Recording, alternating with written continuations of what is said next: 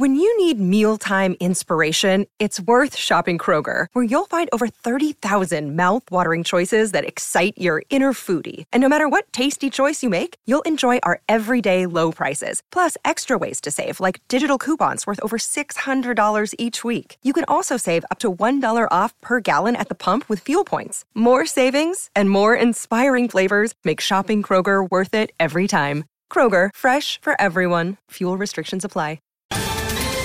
Ohio, ready for some quick mental health facts? Let's go. Nearly 2 million Ohioans live with a mental health condition. In the U.S., more than 50% of people will be diagnosed with a mental illness in their lifetime. Depression is a leading cause of disability worldwide. So why are some of us still stigmatizing people living with a mental health condition when we know all of this? Let's listen to the facts and beat the stigma. Ohio, challenge what you know about mental health at beatthestigma.org. You bleed green? Are you an ultimate Eagles football fan? Well, you're in the right place. Right! Right! This is Birds 365, hosted by the new Mac and Mac, Jody McDonald and John McMullen. Here we go! Who collectively have covered and talked about more than 50-plus years of Eagles football. Kick off your day with Birds 365. You'll get debate. We love to argue. You'll get the real story from inside the locker room. And you'll hear from some of the great football minds from around the region. You're about to become an Eagles insider.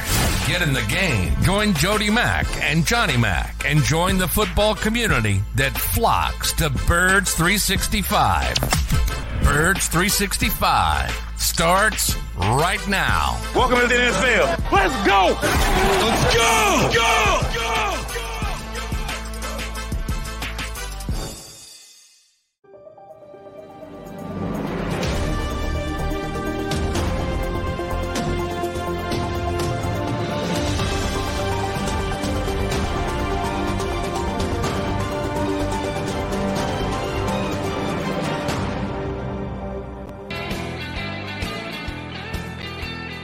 And a good Tuesday Eagles morning. Birds fans, appreciate you streaming in here on Birds 365 with Mac and Mac, John McMullen, and Jody McDonald. Johnny Mack, it has arrived. The day the Eagles go back to work. Granted, they're not working out today or getting any activities in, but they're reporting to the NovaCare Complex to gather for the 2023 season. First thing first. Meetings today? Will they do anything? Grab a meal together? Your best guess scenario. What is planned for when players start to show up? And obviously, you have to go through that onboarding process, as they like to call it. They'll get checked out a little bit medically, nothing serious, but and they'll probably have a meeting where the head coach talks about everything and lays everything out. And then you get to work with these basically 11, 12-hour days, depending if you're a veteran or you get a little bit of a break. You get one less hour, or if you're a younger player, at least by the CBA. Obviously, the Eagles don't always use that, but long days, and 9 practices altogether, 9 training camp practices, plus 2 with the Cleveland Browns, 1 with the Indianapolis Colts. So 12 practices, which is, the lightest I can remember. So it's hard to criticize them coming off of last year. And we'll see how it works out with a lot more change. I think that's the difference. So, you have change on the coaching staff. You didn't have change on the coaching staff last year. Plus, you have to replace 7 starters.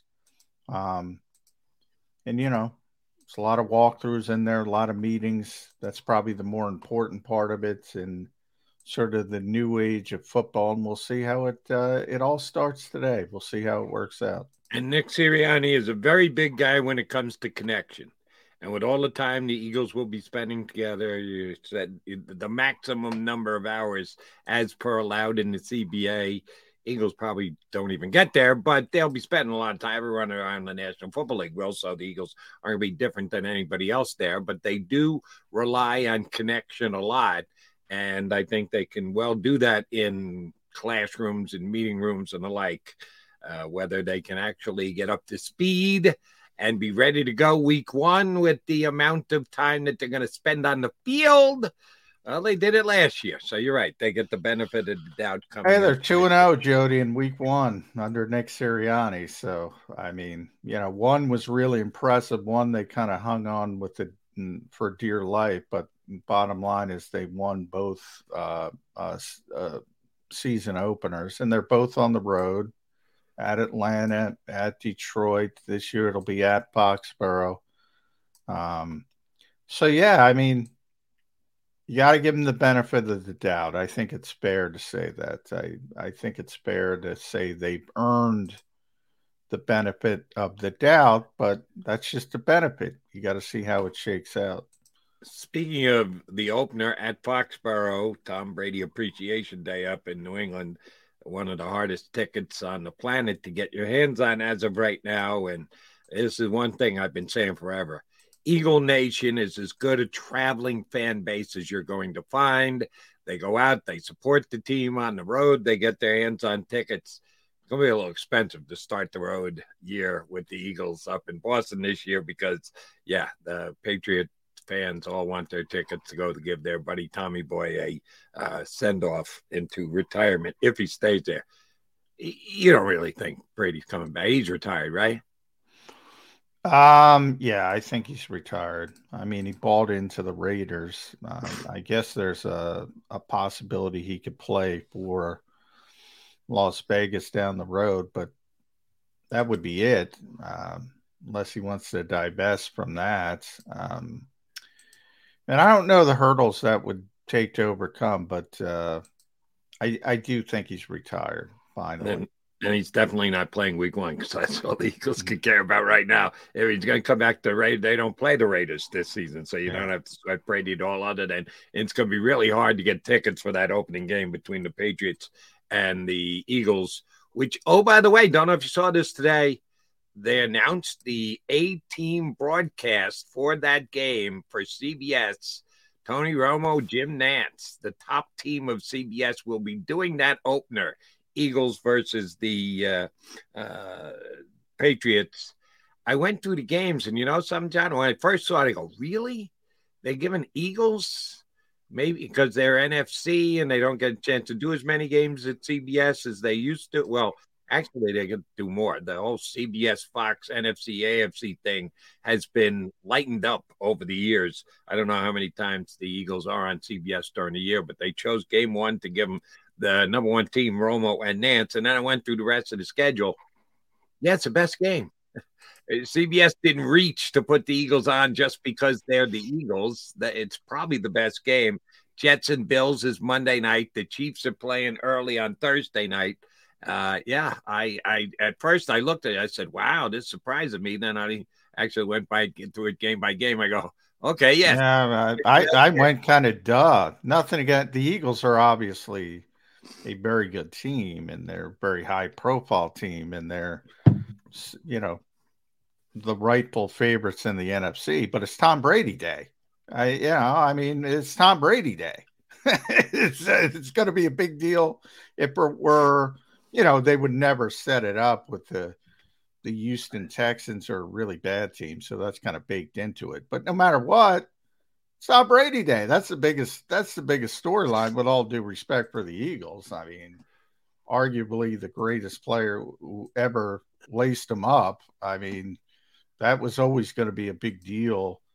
And it happens to be the Eagles. So it's one of the few times where somebody's not riding the Eagles coattails, you know, maybe the Cowboys and maybe Tom Brady Day. Tom Brady Day is bigger than the Eagles. I'm getting Eagles fans upset, but that's not even close. Understood that there's an opponent that may have something to do with the selection of the game. You're hitting the nail right on the head there, John. Do you think the NFL scheduling process is this Goliath that I don't think some people even understand, because there are so many aspects to be taken in, TV partners, availability, everything else. It's a massive project.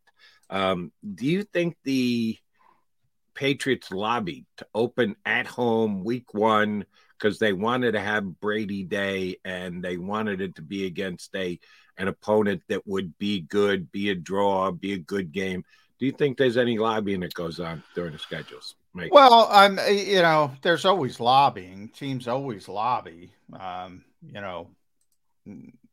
You always, if you have West Coast trips, they always lobby to maybe have them back to back so you can stay out there, things like that, which the Eagles have done. So teams always lobby for certain situations. That's one that's going to take care of itself. I mean, one, you got to get the guy to agree to come back. There was speculation of some angst. You knew he'd come back eventually. You just mentioned is he going to come back? Is he going to retire? He might have said no because he's got that in the back of his mind that he might come back. But he didn't say no. He said yes. So, and once he says yes, and once you kind of define the date of when you're going to do it, I think the NFL becomes malleable to you in that type of situation because, again, that's a big deal. I don't know. That's a big – Tom Brady Day is a big freaking deal. The NFL is going to do everything in there, but typically it's the other way around. You're just worried about – we don't want – like last year, the Eagles had 3 consecutive road games, wrapped around Christmas. That wasn't good. And you try to lobby away from that. Sometimes you're successful. Sometimes you're not. But in those rare instances, and he's the most high profile example, but whether it's a great player coming back, it's lesser as you go down the scale. And quarterbacks are obviously the most high profile, and that's the quarterback. So I think it's more the NFL being malleable in that type of circumstance, but that's very rare that you have that type of circumstance. So we can't wait any longer. Don't have to. The Eagles show up today and have their first workout tomorrow, so the season is actually going to get underway. The offseason started immediately after Harrison Butker made that feel. I know, Eagles got to play. Jalen Hurts had no chance there. As great a season he's had, that would have been the miracle of all miracles if he'd pulled it out with one play left. That's when the offseason started, and it ends today when Eagles show up for 2023. I would say it's been a fairly drama-free offseason for the Eagles. No, they had to do a lot of replacing of players, but that's just the business of football. You're going to lose free agents. You're going to have to try and replace them through the draft or signing your own free agents and guys off the scrap heap. I don't consider that drama-laden. That's just football business being done. The other stuff, off-the-field stuff, I would even say contract negotiations would be part of it, not building the roster, but keeping the roster in place by keeping guys paid and happy and the like. It's been a fairly drama-free offseason, has it not, Johnny Mack? Yeah. I mean, you look at some of the circumstances, whether it's Zach Martin sort of being disgruntled about his contract in Dallas. Saquon Barkley, by the way, that gets his 1-year deal done today, this morning, which I think surprised a lot of people. The big running back coalition got him $900,000 in incentives. That's about it. The Eagles have done a very good job. I guess you can talk about the Slay stuff. That was a little bit dramatic. That would be, I guess, the biggest drama, saying goodbye. He and his wife said goodbye to Philadelphia. Then they do the 180. And that's, by the way, that's sort of baked in with CJ Gardner-Johnson. You got some drama there. He clearly overvalued himself, and he got carted off yesterday. I'm glad he's okay. It looks like he's going to be okay, but he The market speaks. The market always speaks. He overvalued himself. The Eagles wanted him back, weren't able to get it done, and kind of shifted gears late. So I guess that would be the most, but that compared to other teams, that's, you know, that's pretty good when it comes to drama level, I would say. And with the fact that they were in the Super Bowl, lost on the next last play of the game, that lends itself to drama. When you have as good a season as the Eagles did, you would think that drama could follow during the upcoming offseason. Really didn't. The Eagles had a pretty much drama-free offseason. Credit to Nick Sirianni, Howie Roseman, the people in charge, the individual players. They got no guys who stepped out. The one guy who liked to run his mouth, CJGJ, went elsewhere, and it happened relatively early in the offseason. They've been pretty much able to avoid any drama. We'll see if any drama starts come Wednesday when they get their first practice underway. But that's what we're here to talk about. Actual action on the field for the Philadelphia Eagles. It's always a balance between on the field and off the field, and we'll try and strike that balance. John McMullen, Jody McDonald, two good guests coming your way today. Two of the better Eagle beat writers in the city. From Inside the Eagles, that's IGGLES. Jeff Knox is going to jump in here in hour number one, and then hour number two, Dave Zangaro from NBC Sports Philly will jump in with us too. Mac, McMullen and McDonald, Birds 365. Eagles opening day is here.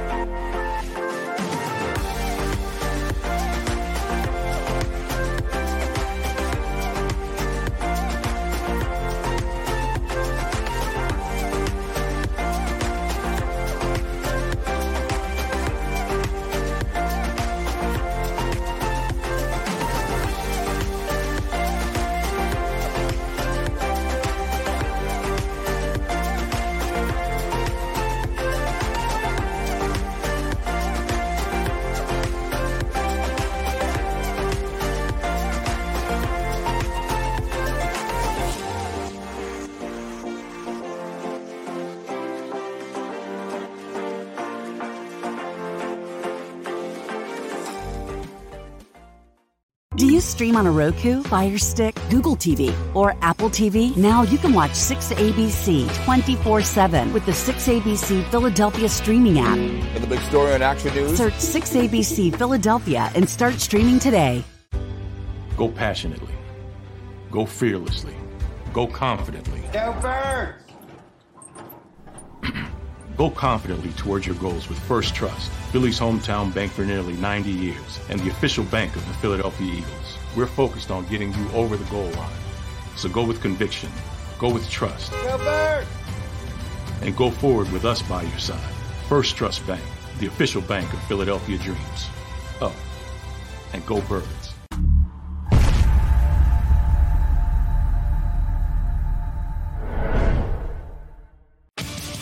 The greatest fans on earth. It's a bold statement, but would you expect anything less from Philadelphia? 58 years of heartache creates a toughness, a grit, a resolve not found in most. Sure, our prayers were answered, but now that we've had a taste, we're looking for more. Pondley Hockey, official partner of the Philadelphia Eagles. All right, did you know I was the mommy slam dunk champion? Really? Yes, really, don't sound so surprised. Let's see it. Oh, you're ready, all right, here we go. Let's hear the crowd. So go to right, go to left, fake a mom. Mama, go up, mama! She did it. Again. You can't avoid gravity, but United Healthcare can help you avoid financial surprises by helping you compare costs and doctor quality ratings. United Healthcare. Uh-huh. EAGLES, Eagles.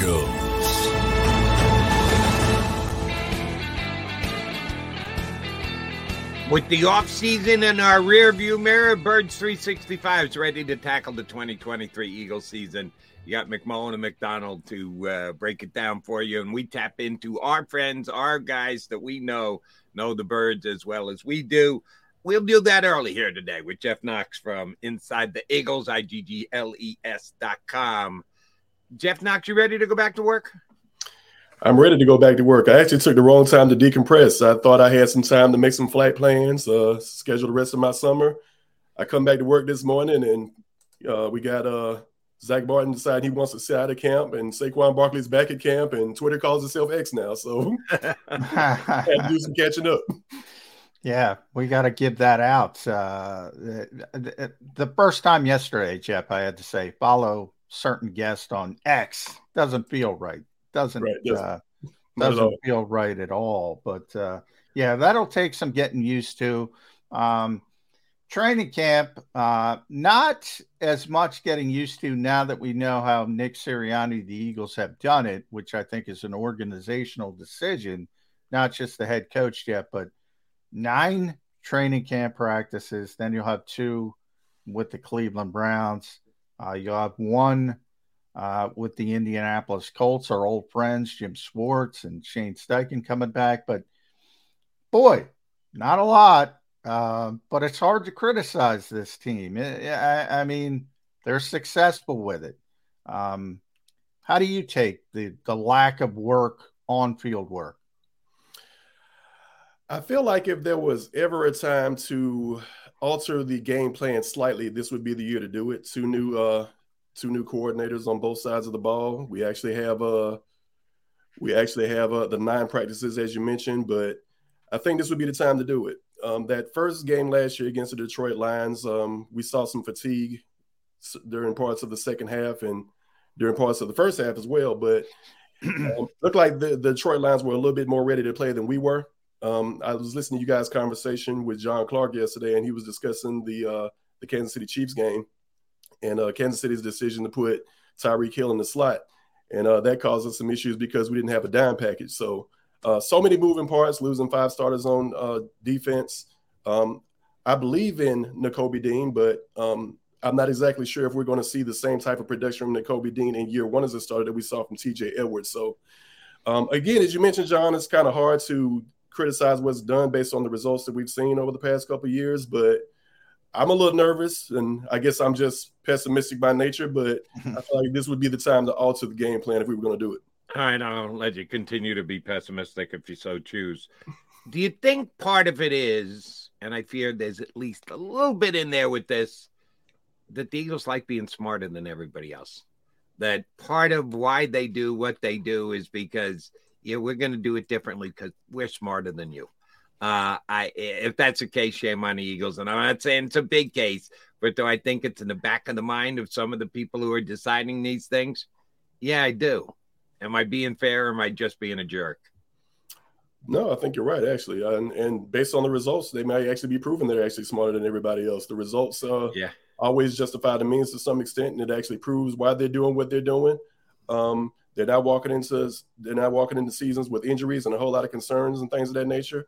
Everybody seems to be equipped with what they need to do to get themselves into successful positions, and the coaches are doing exactly what you ask coaches to do. They're putting players in the best players to be successful, and then you ask players to make plays when they're asked to do so. And I think about guys like Reed Blankenship, one of 3 undrafted rookies to make the roster last year, and when he got his opportunity, he was ready to go. So though I use words like pessimistic and everything, I still trust the team, and I know they know more about what they're doing than I do.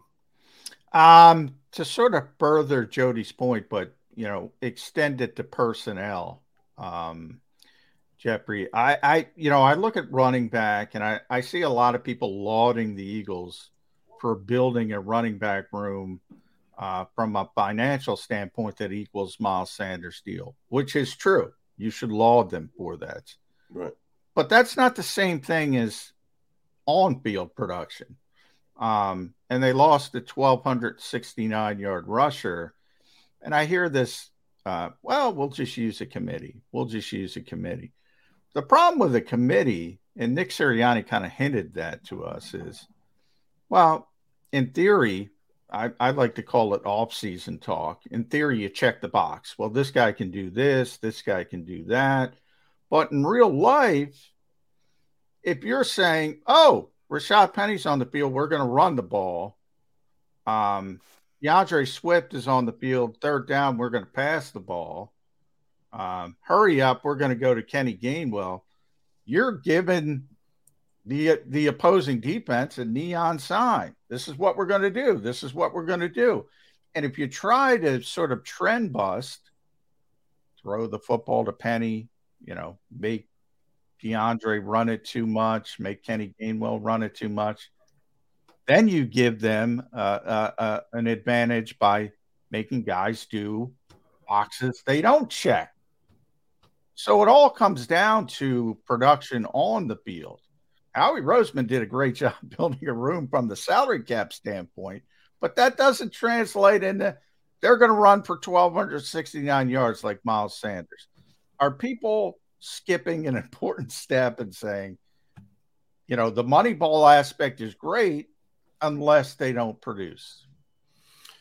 What you're saying makes a lot of sense. I'm actually going the other way. I actually think that you actually will have the same type of production, but you will see it from three different guys, because we kind of saw that in the earlier stages of Miles Sanders' career. We saw a mix of him and Jordan Howard on certain seasons. And then last year, we also saw the same thing with Miles and mixing in Boston Scott from time to time. I think it'll be fine. I think the thing that worries me most is injuries and things of that nature. What happens if we have DeAndre Swift go down? What happens if Rashad Swift goes down? Because history tells us that they will at some point. They're just not going to play 17 games. But the combination of all four, I think, works in conjunction with each other. I honestly don't know if Rashad Penny can't catch the ball out of the backfield. He just maybe not have been asked to do it, but I think he probably has a skill set, because I think overall, when you judge the talent of this room, I think he might be the most talented, but in some ways also the most fragile. But I also trust the offensive line and Jeff Stoutland as the run game coordinator as well, so I think he'll make some great things happen. And I also trust Brian Johnson, because though he's gotten a lot of discussion as to whether or not the offense is going to slack off to some degree with Shane Steichen moving on to Indianapolis, I still feel like I trust him, because he doesn't have to come in and, though he'll put his stamp on the offense, he doesn't have to come in and do a whole lot of changes to what's already been done. Just continue to ride things the way they are. You don't actually have to alter too much of what's done. And he's actually been in the room with these guys when the game plans were done. So I think we're going to be fine in that aspect. I just worry about injuries, and fingers crossed we don't have any. And if so, maybe we're in a situation where we see we might actually see Trey Sermon step into the lineup and get a few more carries and show what he's capable of doing as well. And the coach, we know, likes Trey Sermon. We'll see if Trey Sermon can actually make this team and be a contributor. Not sure the coach is going to win that battle. But the Eagles did rush 147 yards a game last year, fifth most in the NFL. So the bar's pretty high. I'm with you, Jeff. I think the rushing game will be fine this year. I don't think they're going to have too tough a time replacing Miles Sanders. All right, Jeff, I want to ask you about some young guys. You mentioned Blankenship and the fact that he had to jump in last year due to injury, but he did, and he got the job done and is at least penciled in as a starting linebacker this year after being an undrafted guy to being a starter in year two. Pretty good meteoric rise for him. But just in general, since Nick Sirianni's taken over, I would say the Eagles have gone slowly with rookies. They haven't force-fed rookies. They like developing rookies, and the only reason why Blankenship played was because of injury last year. Otherwise, I don't know that he gets to start any games. Same thing this year. The key guy for me, the measuring stick guy, is going to be Sidney Brown and the competition that he'll be in with safety. Do you think the Eagles will try and avoid the startup costs of starting a rookie at safety game number one? I think the best thing to do game number one is probably go with the established guys. Terrell Edmonds and Reed Blankenship was here last year, so he's more familiar with what's going on. I think we'll see a lot of Sidney Brown at some point because, as you mentioned, the Eagles have a tendency to believe they're smarter than everybody else, and they want to prove to you, sometimes to their own detriment, that we're just going to put these guys out on the field and everything because we invested these types of draft capital into them.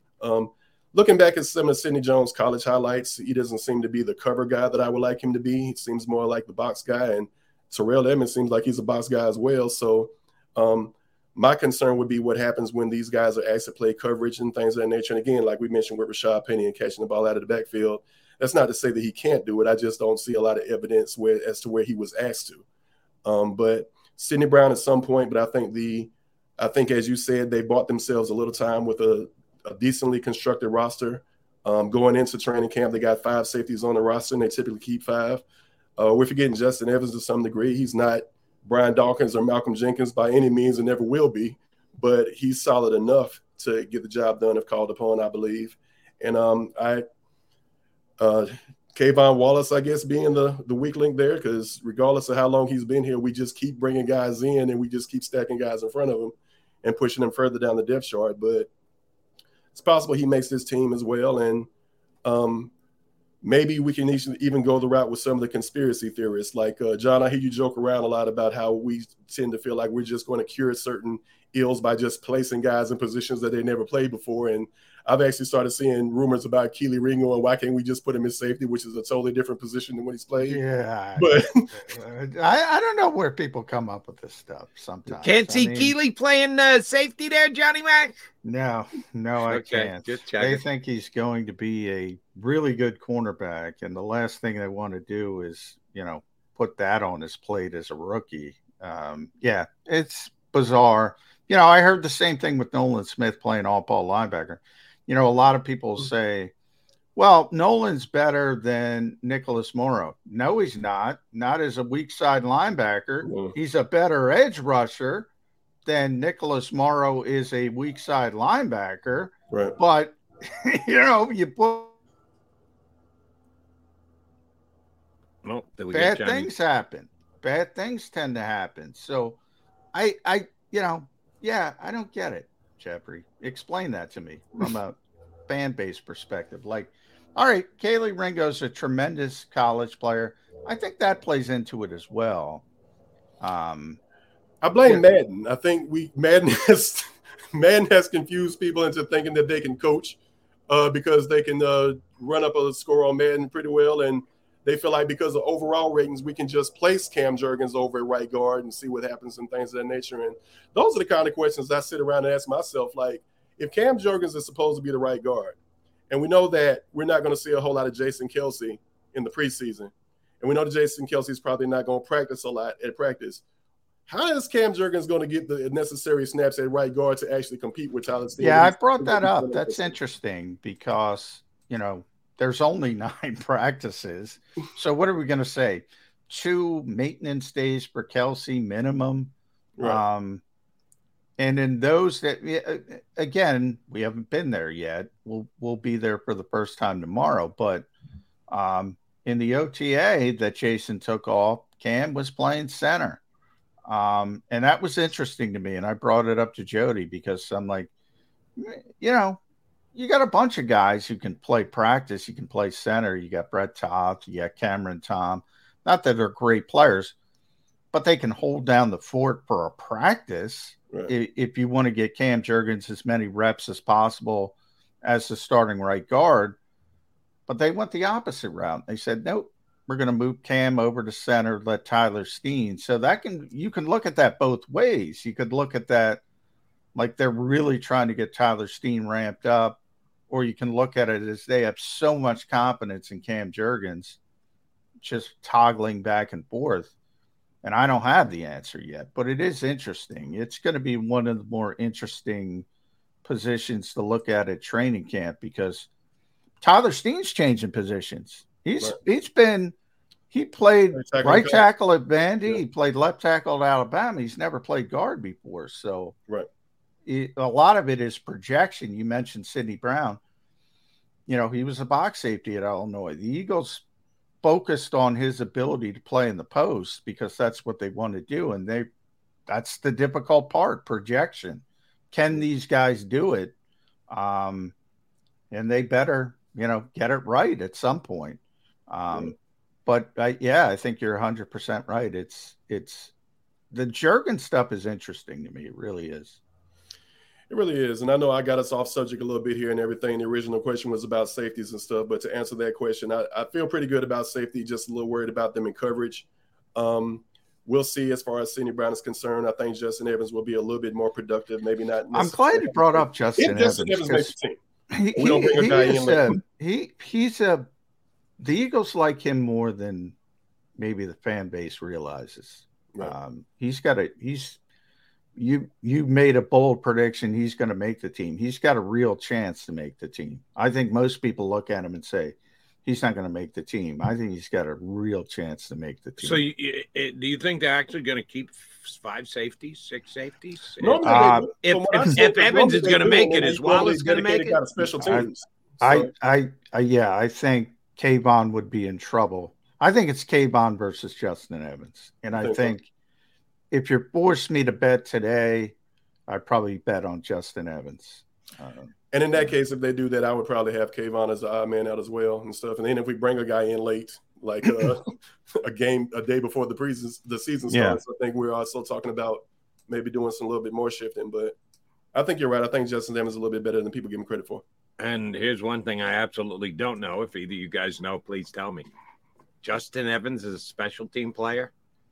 Been around a little bit. I don't know if he's any stalwart. Okay, never played special teams, because I will give Kayvon that much. He was a pretty good special teams player. The Eagles' special teams wasn't great last year. It wasn't because of Kayvon Wallace. I thought he was actually okay at it. If you go with a guy like Evans and Kayvon Wallace is not here or on the practice squad or whatever else, again, I have some concerns that the importance of special teams, kind of like running backs and linebackers, has been de-emphasized. Oh, yeah. It has been de-emphasized. The days of Dave Phipp are gone. I miss that guy. Yeah. He turned special teams into a weapon. We show up in New England. We got guys scoring on punt returns. We blocking punts. I'm seeing kickoffs returns. Yeah, you know, sometimes. I was just looking at, because I was doing my special teams preview for Sports Illustrated, and I was just looking at Rick Gosselin's ratings and PFF's ratings, Jeff, and the Eagles are bottom five. Nick Sirianni always says you never want to be bottom five in anything. That was the only thing they were bad at, really, special teams pretty consistently. You know who was number one by PFF? Detroit Lions, Dave Phipp. There's a correlation there.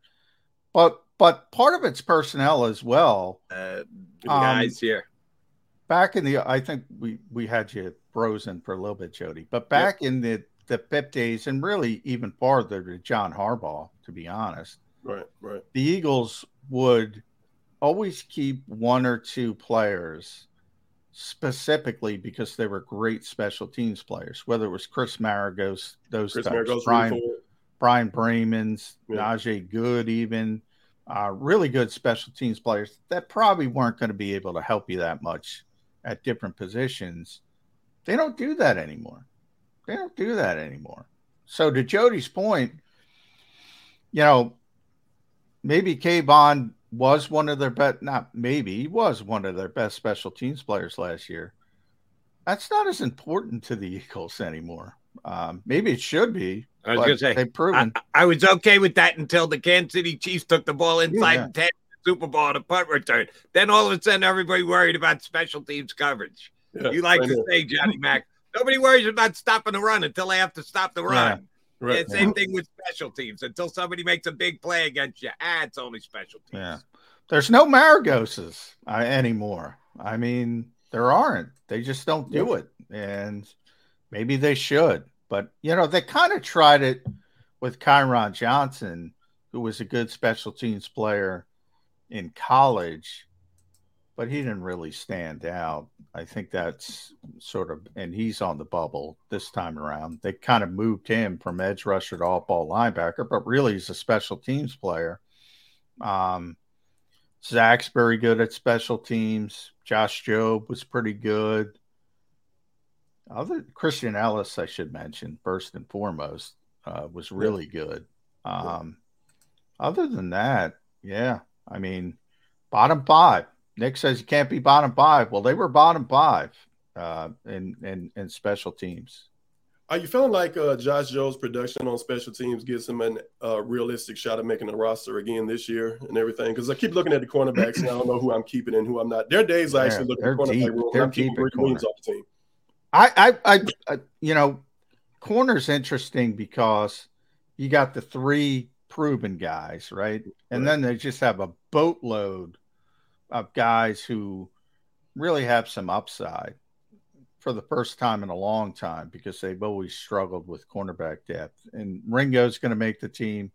McPherson's going to make the team. So that's five right there. Yeah. I think they're going to keep six corners. And, yeah, I would say Josh Jobe is the leader in the clubhouse for that sixth spot. But then I'll go one further, Jeff. You know, people kind of forget you got a 16-man practice squad. I expect Eli Ricks to be here. I expect Mekhi Gardner to be here. They'll get them through waivers. So they're going to keep a bunch of those guys, whether it's on the 53 or the practice squad. The key is Greedy Williams. You know, I don't see a spot for him, and that's pretty good. You know, that's a former second-round pick, and if he can't make your team, that's a good sign. The cornerback is not where I'd be worried, but I'll turn it that way, and I'm getting too worried. Linebacker, that's where I'm worried. The Eagles have taken this too far at linebacker. I agree. They should devalue the position, but not to the level they have. I totally agree with that. And, I know Jody is a big we've been talking about this for probably about 2 years now. Jody is a huge Nakobe Dean guy. He actually talked me into the Nakobe Dean thing because I think our first conversation about him, Jody, I was saying that I thought he was the product of maybe playing with some great teammates and things of that nature. And I know we have that discussion too much about every position, like including Jalen. Like we always tend to feel like it's a flaw for great players that have great teammates. Yeah, it's not their fault. Right. Yeah. But Nakobe Dean, I think the worst of Nakobe Dean, we'll see it maybe the first half of the season, but I think he'll settle in, and I think he's a guy that can get skinny. He's a guy that can kind of get off blocks pretty quickly. He's athletic enough to get around guys and things of that nature. I've seen him get through holes in the line that I didn't think were there. So I think reproducing what they did at Georgia and everything with Jordan Davis and Jalen Carter on the line, I think he'll be fine. But I think the worst of him we'll probably see in the first half of the season. I think he'll then settle down and he'll be okay. But maybe a slight drop-off at middle linebacker because I don't think I see him leading the team in tackles like we saw from T.J. Edwards a year ago. And I don't see Nicholas Morrow being Kyzir White. Hold on. Let me interrupt there. If not Nakobe Dean, who? I don't know. He's going to lead the Eagles in tackles. I got a lot of questions about this defense. I'll take Nakobe Dean. I'll give you three picks, Jeff. I'll give you three guys. I'll take one. Yeah. I'll take Nakobe Dean. You can take the next three Eagles you want to choose for who leads the Eagles in tackles this year for Diet Coke. Can I take the field? Can I take maybe Nicholas Morrow? I'm not going to give you every defensive player, but I'll give you three choices to my one. I'm taking a kid who got all of 34 snaps last year, and I'm suggesting he's going to lead the Eagles in tackles and give you your choice of the next three. I'm going to put Nakobe in the top three because I think he's going to be, like I said, I think he's slight enough. I think he's athletic enough. I think he's smart enough to get some things done. Even though you're not going to let me do it, Jody, I'm going to go ahead and take the field anyway because I really don't know. I think that's my concern. Well, I will say this. If Jody's wrong and Nakobe Dean doesn't lead the team in tackles, it's because he's hurt. But I will say, who cares? It's not about the defense is designed to funnel, plays to the middle linebacker and the weak side linebacker, and those guys clean up. The key is that tackle 2 yards down the field or 7 yards down the field. Right.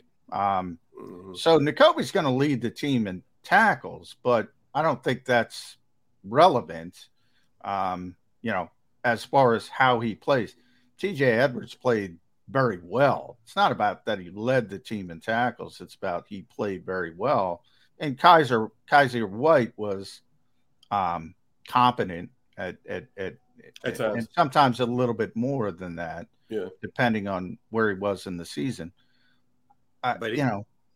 Here's where I think Nakobe Dean could be better than T.J. Edwards. Last year, T.J. Edwards, no interceptions, no forced fumbles. Nakobe Dean at Georgia was a playmaker. He was part of getting the ball turned over, and I think he can do that in the defense this year. Do I think he's going to get 159 tackles? Probably not. First thing first, to get there, you'd have to stay healthy all 17 games, like miss no snaps, which I don't know if he can do, but I'll bet you he's more of a playmaker than Edwards was last year. Yeah, that's the hope. I mean, that's definitely the hope. It's a bold choice because TJ played so well last year, and this contract, he got a significant contract, but it wasn't crazy. Right. And if you would have told me before free agency, $6.5 million, I said, well, the Eagles will bring him back and they'll play Nakobe at weak side linebacker, and let Kyzir White move on. Would have been my guess. And they didn't do it. It was too much. And that's where I get into the devaluation aspect of it. I get the Eagles thinking. I agree with the Eagles thinking. Chicago's a perfect example. They not only paid T.J. Edwards, they paid Tremaine Edmonds. It's crazy to spend that much money at all-ball linebacker in the modern NFL.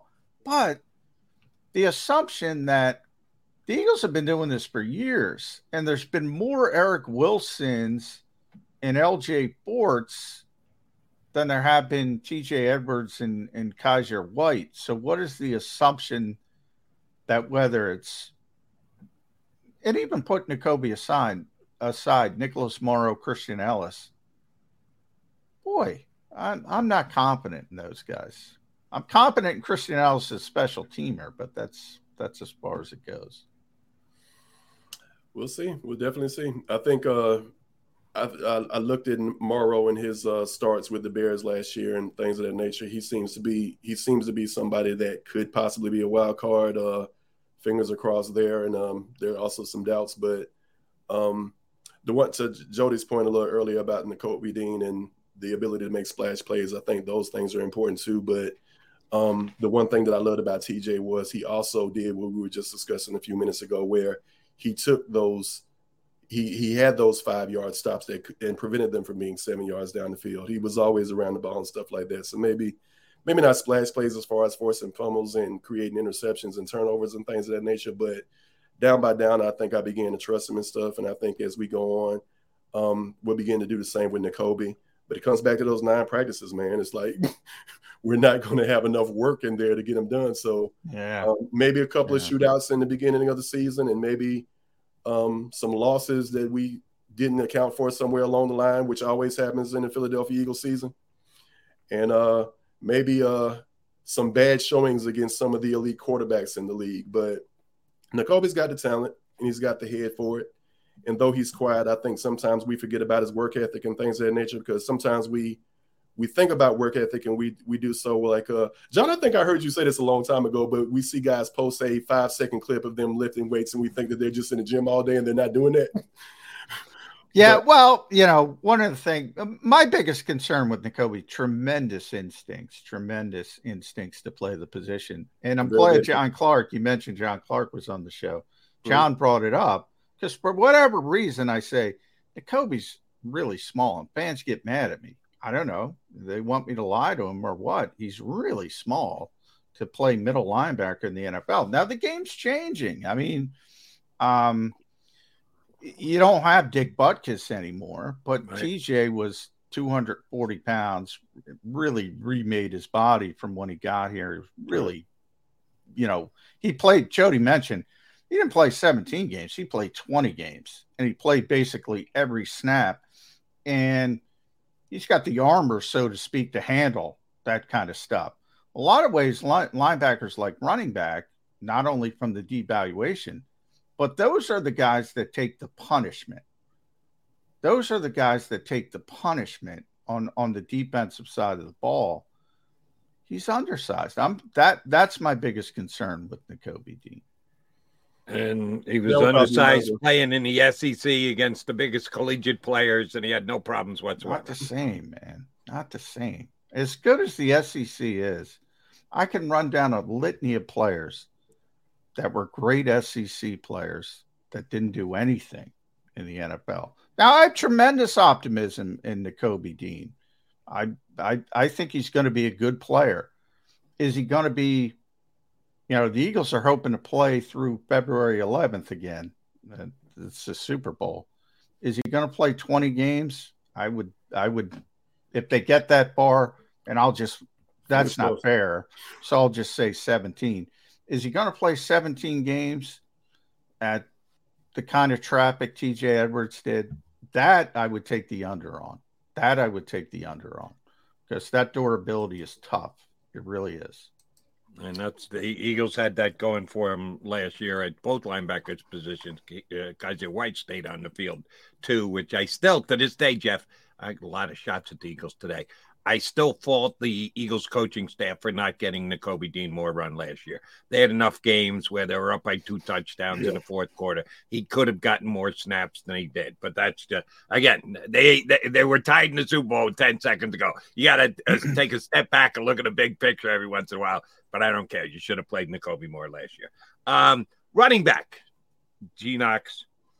Johnny wrote an article for SI today, yesterday, whatever, that he thinks it's going to be a hot hand running back position, that Nick Sirianni dropped enough hints that that's the way he's going to handle it this year, that it could be any of the 5 guys, including your boy, Trey Sermon, who you referenced earlier.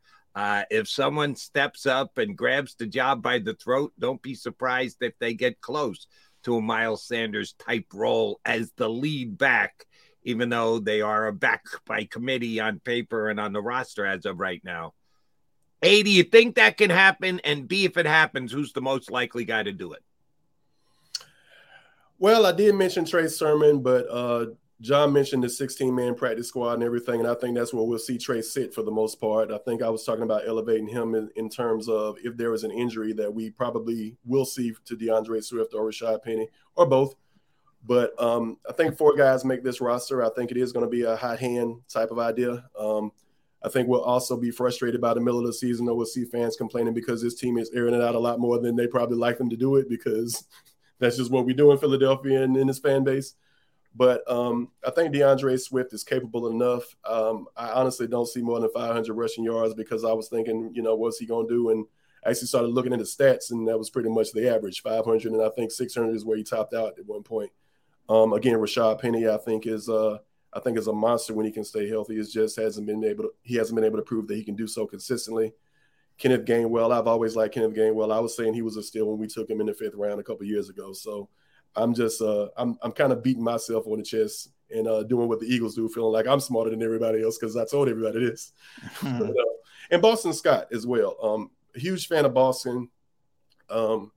Disappointed at times that we only tend to want to use him as a weapon against the Giants, but I see a guy who runs ferociously. I see a guy who doesn't get hurt. I see a guy that can catch the ball, smart with his decision-making, kind of hard for defensive linemen to see and everything, because he's, 5'3", 5'5"? Yeah, he's about 5'5". He's a small guy. We're just going to say that. Yeah. You know, kind of hard to see him until he breaks over to the other side. Same thing with Darren Sproles. People would say, Darren Sproles is small. He's not small. He's short. Boston Scott is short, but he is thick and powerful. One of the strongest players on the team, pound for pound, same as Darren Sproles back in the day. I get to say it at GQ_4_Eva on X. Not Twitter, on X. Make sure you follow Jeff there. Inside the Eagles, IGGLES.com. Talked a lot about the running back. We never talk about the quarterback because he's a constant. That's amazing. I won't even go down that route.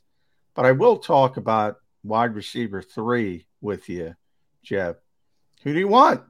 Olamide Zaccheaus or Quez Watkins? Olamide. I don't trust Quez.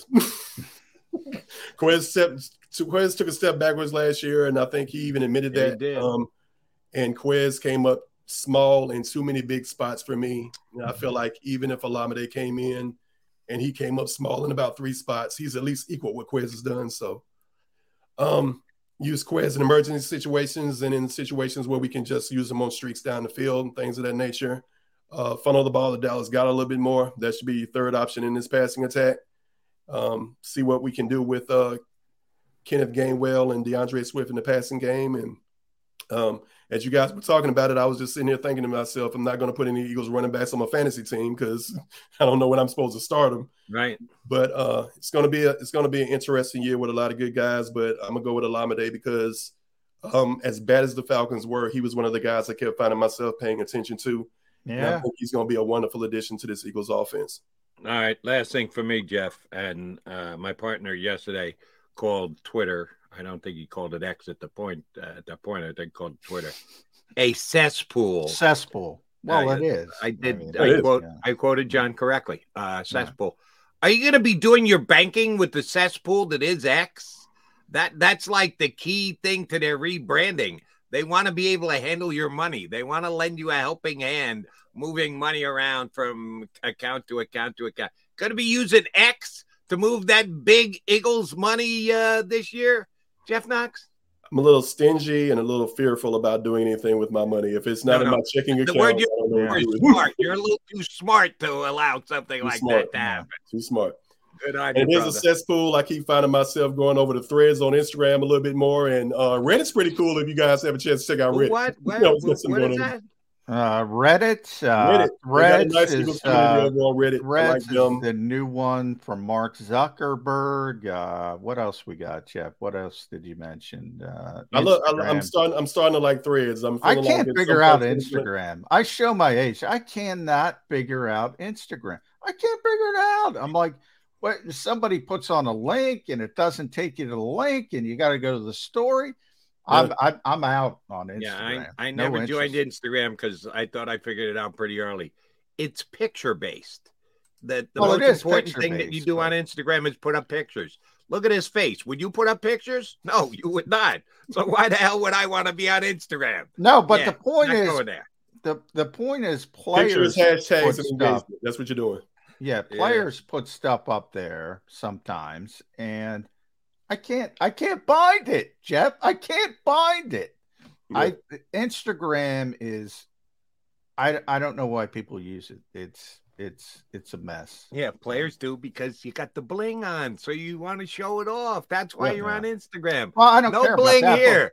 But when they say something with the Mac man, I don't need to be on Instagram. When they say something goofy, I want to be able to link to it, and it's impossible to link to it. It just drives me nuts. Yeah, I'm sure it's very easy, but it just drives me nuts. It's not, we're showing our age though, Jody. Yeah, give it a try. I'm okay with X. They're not getting their hands on my money as X, but I'll stick with X as far as gathering. I'll stick with PayPal and Venmo and the proven commodities when it comes to money. Yeah. I'm with you on that, John. Fair enough.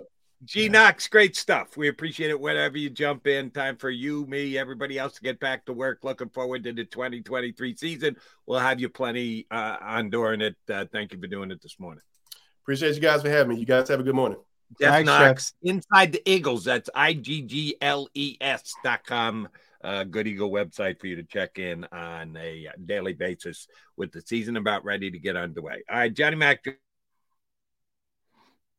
We froze up. I don't know if it's just me or Jody has frozen up on everybody, so I'll continue, but we got to get to a break, and we'll be back with more Birds 365.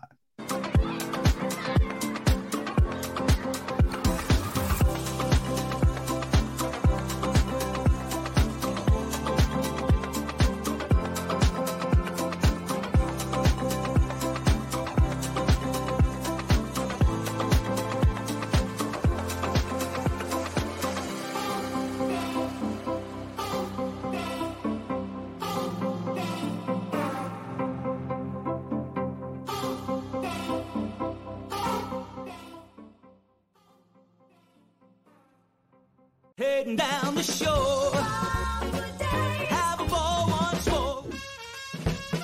Here, imaginations run wild and time stands still, because here you can find the best of the Jersey Shore all on 1 5-mile island. So leave the old you behind and get lost in the woods. Wild, wild, wild.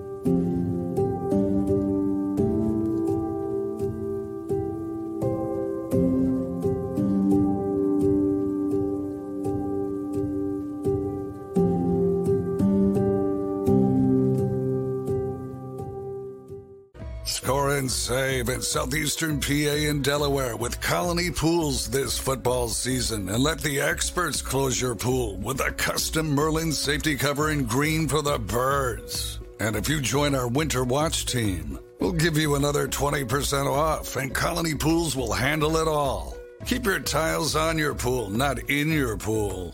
Fly with Colony right now, birds fans. Visit flywithcolony.com. Hi, everybody. My name's Jason Lombardi. I'm an inspector at DryTech. At DryTech, we offer three major services, the first one being basement waterproofing. The second service we offer is foundation and structural repairs. And then the third service that we offer is mold remediation. If you feel you are having a waterproofing issue, give DryTech a call or check us out online.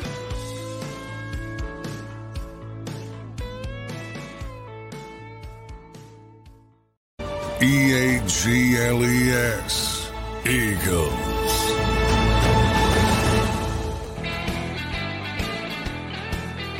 J-Mac and J-Mac. That'd be John McMullen and Jody McDonald, your Mac and Mac guys here on Birds 365. Appreciate Jeff Knox for hopping in with us from InsideTheEagles.com. We got Dave Zangaro from NBC Sports Philly joining us in less than 15 minutes from now.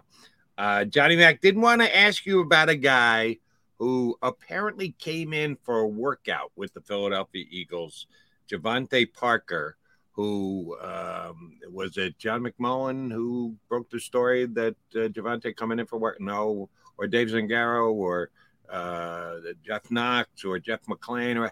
No, XFL Twitter broke the story that Javonte Parker was coming in for a workout. If you got an ex-player who's loyal to the brand, I guess, you get that kind of information. You put it out there before anybody else, that Javonte Parker was getting a workout with the... This is the story of the one. As head of maintenance at a concert hall, he knows the show must always go on. That's why he works behind the scenes, ensuring every light is working, the HVAC is humming, and his facility shines. With Grainger's supplies and solutions for every challenge he faces, plus 24/7 customer support, his venue never misses a beat. Call quickgrainger.com or just stop by. Grainger, for the ones who get it done. When you need mealtime inspiration, it's worth shopping Kroger, where you'll find over 30,000 mouthwatering choices that excite your inner foodie. And no matter what tasty choice you make, you'll enjoy our everyday low prices, plus extra ways to save, like digital coupons worth over $600 each week. You can also save up to $1 off per gallon at the pump with fuel points. More savings and more inspiring flavors make shopping Kroger worth it every time. Kroger, fresh for everyone. Fuel restrictions apply. Eagles. It was a couple of days ago. Any information leaking out as to how we look good? They look good. They look bad. All right. Nice knowing you. Appreciate you showing up. We won't be offering you anything. Any chance? The Eagles at 89 right now. They do have one roster spot they can deal with. I think they're at 90. Are they at 90? Yeah. Now, does Sills count again? No, Sills doesn't count. Matt Leo counts. In the offseason roster was shown the offseason. So Dennis Kelce was 90. They were at 89. Oh, that's right. They picked up Kelce. Yeah. My bad. I knew they were at 89. I completely forgot about Dennis Kelce. Thank you for correcting me. And I it's Javonte Payton. Payton, what'd I say? Parker, my bad. Yeah. He has not worked out yet. But it didn't even work out. No. The Eagles have to report workouts each day on the wire. They haven't reported it yet. Now, typically, this goes on. You see it with other NFL teams. Our buddy Colin Thompson signed in Minnesota yesterday. Teams generally have a bunch of workouts at the beginning of camp, sort of look at some of the issues. That Colin signed, or did he just get a workout? No, he signed. Nice. He got a workout, and then he signed. And then he signed. Good for Colin. Yeah, so now he's on their 90-man roster. So you've seen it all across the league for the teams that are already in there. You have sort of that constant churn, and receiver is one of those positions where the Eagles don't have a ton of depth. I mean, if you start looking past, we just talked about Olamide and Quez. If you get past those guys, you know, Britton Covey's by, but he's really more here to be the punt returner. And then you start talking about Devin Allen and Tyree Cleveland and the undrafted rookies, Joseph Nada, Jaden Hazelwood. Charleston Rambo's a guy who they brought in after he was a rookie tryout player, and they signed him, and Greg Ward, of course, in that mix as well.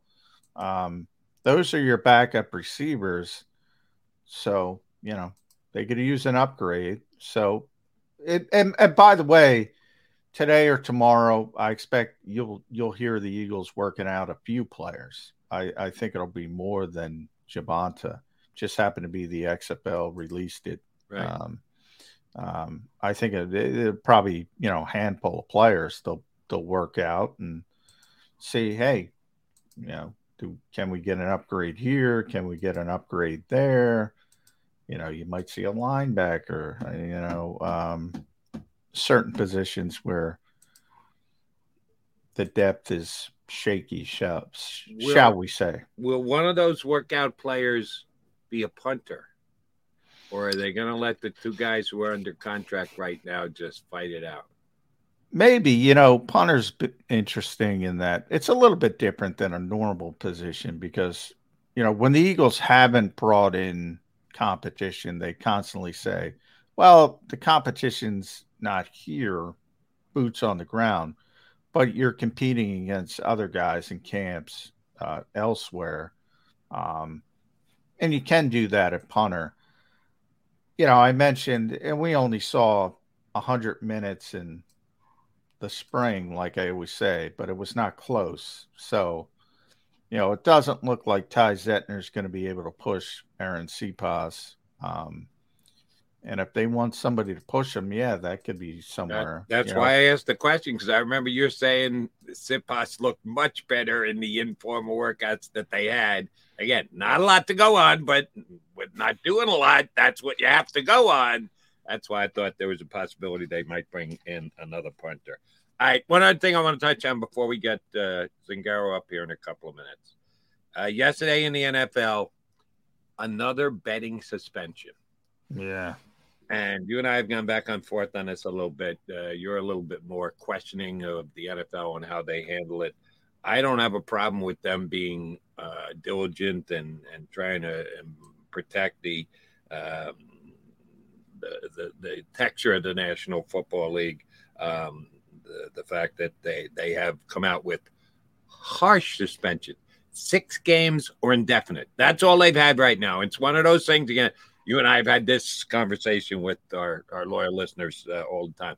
There are certain things that are in the CBA that were collectively bargained, that they can't move off the amount of time that you're going to spend on a sideline. They're in there as rules, even though it looks silly for someone who does something that seems to be more outrageous, domestic violence, rather than betting a 2-team parlay. Well, but there are certain things that are dictated to by the CBA that are written in its punishments, and they have to stick to those punishments. So it's been either 6 games, which seems harsh, except for in comparison to indefinite, which seems even harsher. And 7 of the 10 have been indefinite. Here's the question I have for yesterday. And it's a kid from, do you want to take a shot at pronouncing Denver? Yeah. I don't even want to do the first name. Emioma? Zarika. Yeah, who knows? But yeah. You were Zeke Ricky. Again, we apologize. He's not one of the Eagles, so we're not up to speed with the latest pronunciation of some of the players around the league. He got suspended, and it's indefinite. He's going to be out for a while. For betting on National Football League games in 2022. Johnny, we're now in 2023. We are months removed from 2022, like a half a year removed. This is where you and I kind of part ways. You think that it's a little harsh. Well, I don't think it's harsh with NFL games. I think it's harsh if, as you mentioned, you're spending $5 to bet on the Miami Heat, but you did it in the parking lot.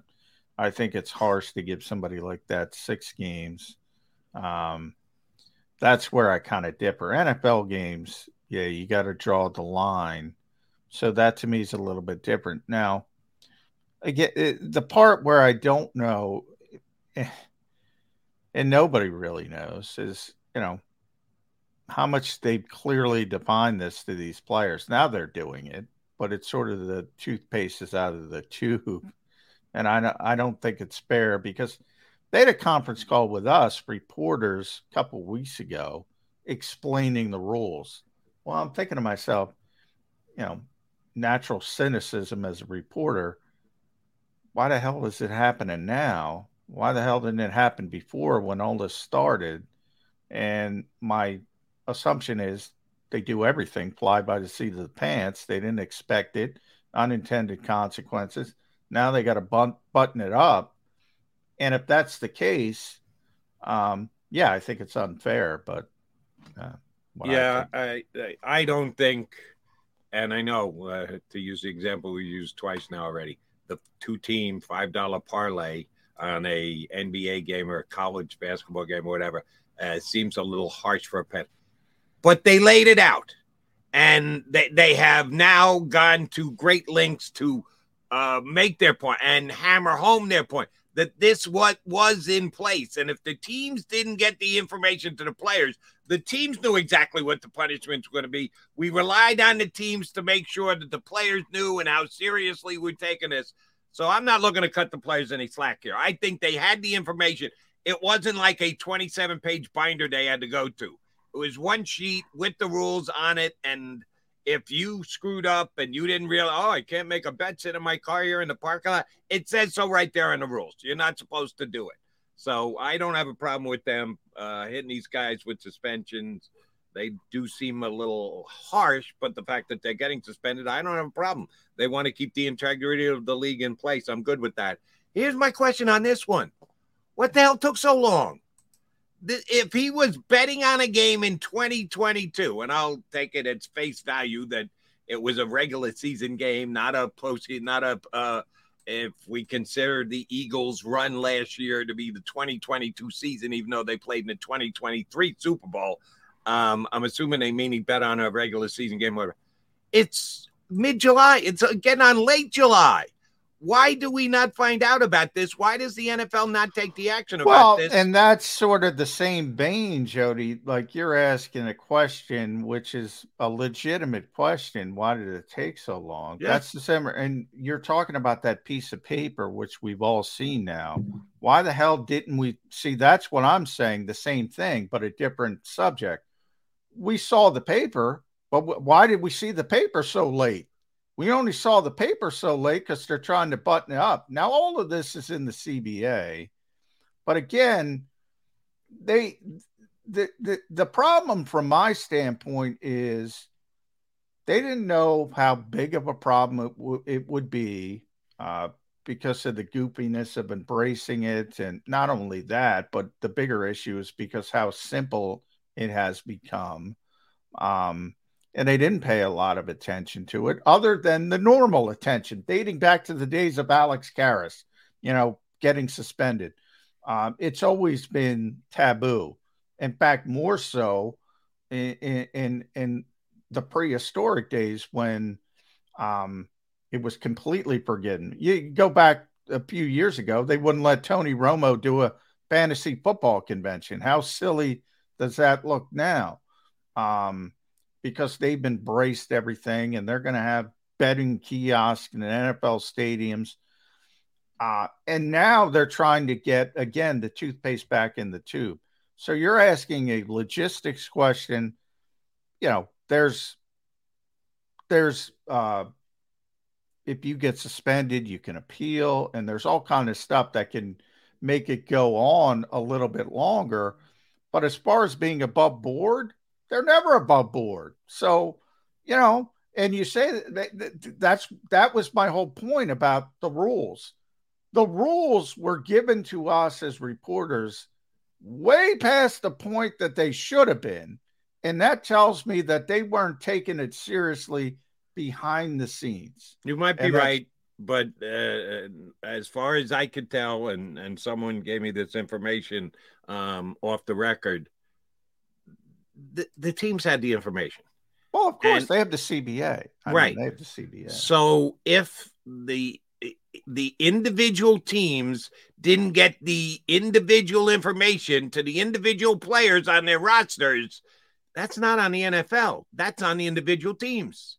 And, oh, by the way, yes, the Eagles, too, like a lot of other teams, certainly came out during the offseason to talk about exactly what you can and can't do and whatever. And they made the point to you guys as members of the press, here's what it is in case you don't know. Well, more importantly, you should have got the information to your players that they might have had one meeting and handed out one sheet. If they handed out 65 of them when they left the meeting room, there might have been 42 of them on the floor that the guys looked at and just left it there when they left. Shame on them. Shame on the teams. Now, it doesn't mean shame on Eagles. I'm talking about everybody across the board because the Eagles at this point have had zero players suspended and or taken any action against because of gambling. So the Eagles did a good job, but maybe some other teams didn't. And that's why, guys, I would certainly point the finger at the Detroit Lions since they have as many guys who have been suspended and or released because of it. Yes, certain teams drop the ball. That's not on the NFL. It is what it is at this point. There's nothing you can do with it. It is collectively bargained. And that, you know, I would always argue with marijuana suspensions when that was not allowed. And people would bring up, as you pointed out, Jody, well, the NFL thinks domestic violence isn't as bad as marijuana smoking. No, one was structured in the CBA. Right. One wasn't. That was the difference. And that's part of the problem. And this is both sides, the NFLPA and the NFL. There should be more room for common sense. And that's where I go down the route of the $5 NBA bet. There should be more common sense than if you're betting on NFL games, get out. If you're a stupid young kid, and I'll use the term stupid because most of us were stupid. I don't think that's out of range. And you make a mistake, you shouldn't have to pay to the significant degree that they have to pay. You should be able to say, hey, you know what? Suspend him for a game, give him a fine, do whatever. You do it again, out, get out. I'm fine with that. I think there's room for common sense. There's never been room for common sense with the NFLPA and the NFL. And you would think they would learn from their issues with marijuana over the years, but they don't. I'll tell you who hates common sense. That's Commissioner Goodell. Because no matter what John McMullen thinks is common sense or Jody McDonald thinks is common sense, there's going to be somebody with a megaphone to scream out, this is not common sense, Roger Goodell.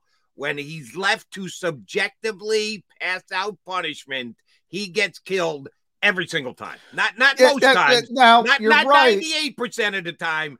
A big, loud, even if it's a minority, are going to call out Roger. How could he do this? How could he come out with this suspension? The previous suspension was this, that, the other thing. No, that's why Goodell and the NFL like to have locked-in punishments. Because if it's not locked in ahead of time, they're going to get crushed for their subjectivity and their common sense. And that's why I say Twitter is a cesspool. Part of that is baked in. There is always going to be that squeaky wheel who's louder than anything else and is never happy, and no matter what Roger Goodell does. But thinking of it from this standpoint, Jody, they have taken no more crap than when people bring that up, and you've seen it a million times because I've seen it a million times. How many times, and I already used the example, did people say in the previous when marijuana smoking was not allowed, how many people would say you believe beating a woman is worse than smoking marijuana? No, nothing is worse than that.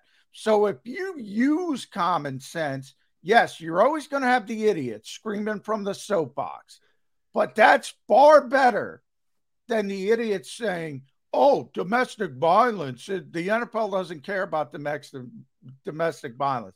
What's worse from a PR perspective? Common sense is always the best way to go.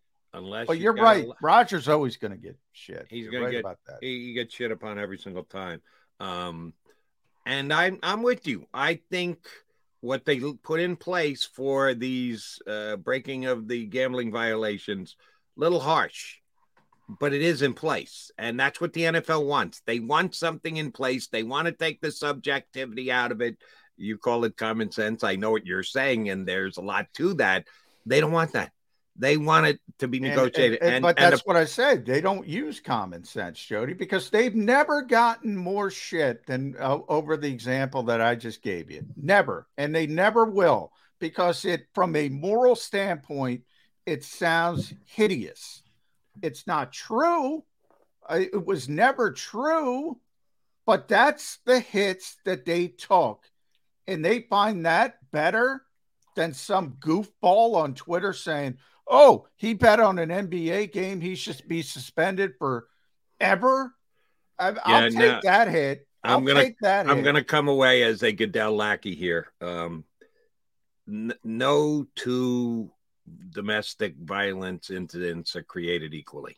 So you have to have some subjectivity baked into it.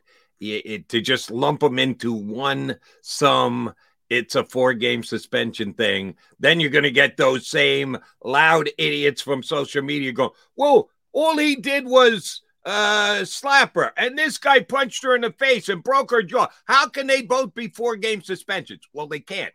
So that's why some things that players can do wrong have to be judged on an individual basis, and that's when Goodell gets in trouble. So he attempts to. They would prefer to have a locked-in punishment so that there could be no debate about it after the fact. It is what it is. Both sides collectively bargainly agreed to it. That's what they prefer to have, but it can't be done with every single offense. All right, McDonald and McMullen here with you on Birds 365. I see in our preview mirror, Dave Zangaro from NBC Sports Philly is ready to join the fray here on Birds 365.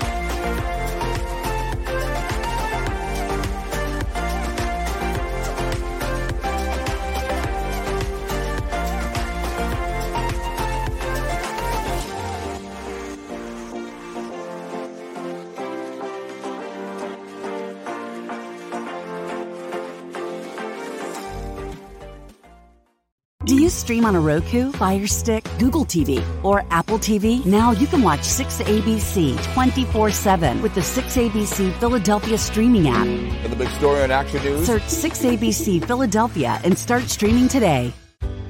Go passionately. Go fearlessly. Go confidently. Go Birds! Go confidently towards your goals with First Trust, Philly's hometown bank for nearly 90 years, and the official bank of the Philadelphia Eagles. We're focused on getting you over the goal line. So go with conviction, go with trust, go Birds! And go forward with us by your side. First Trust Bank, the official bank of Philadelphia dreams. Up and go Birds.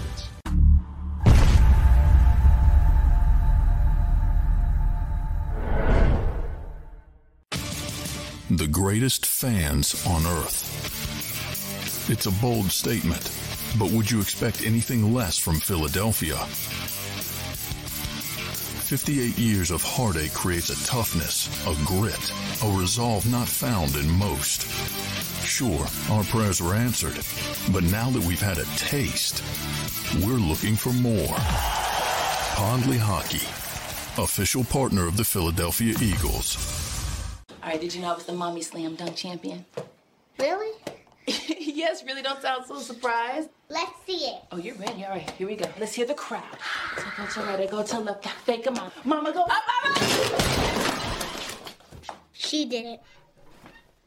again? You can't avoid gravity, but United Healthcare can help you avoid financial surprises by helping you compare costs and doctor quality ratings. United Healthcare. Uh-huh. E-A-G-L-E-S. Eagles.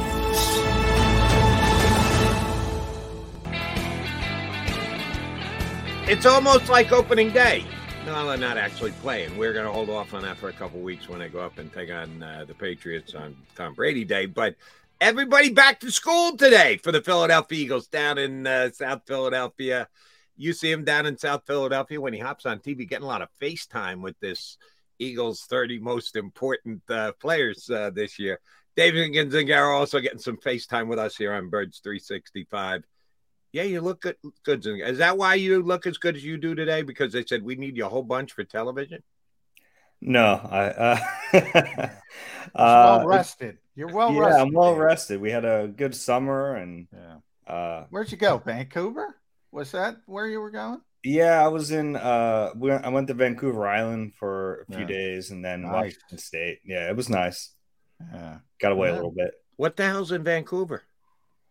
Vancouver Island, it's kind of cool. It's just a beautiful area of British Columbia right off of the mainland.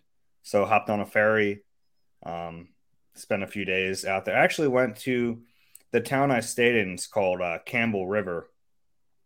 And it's the hometown of Rod Brindamore.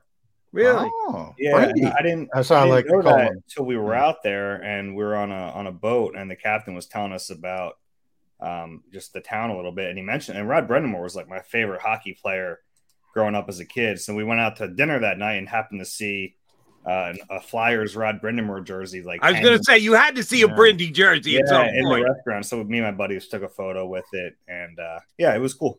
Did they mention him on the tour? No, not on the tour. We were just like chatting with the guy. Because that would have been really. That would have been. I mean, he's a big deal there. They have, like the local rink they named after him and everything. Nice. So he is a big deal there. Yeah. All right.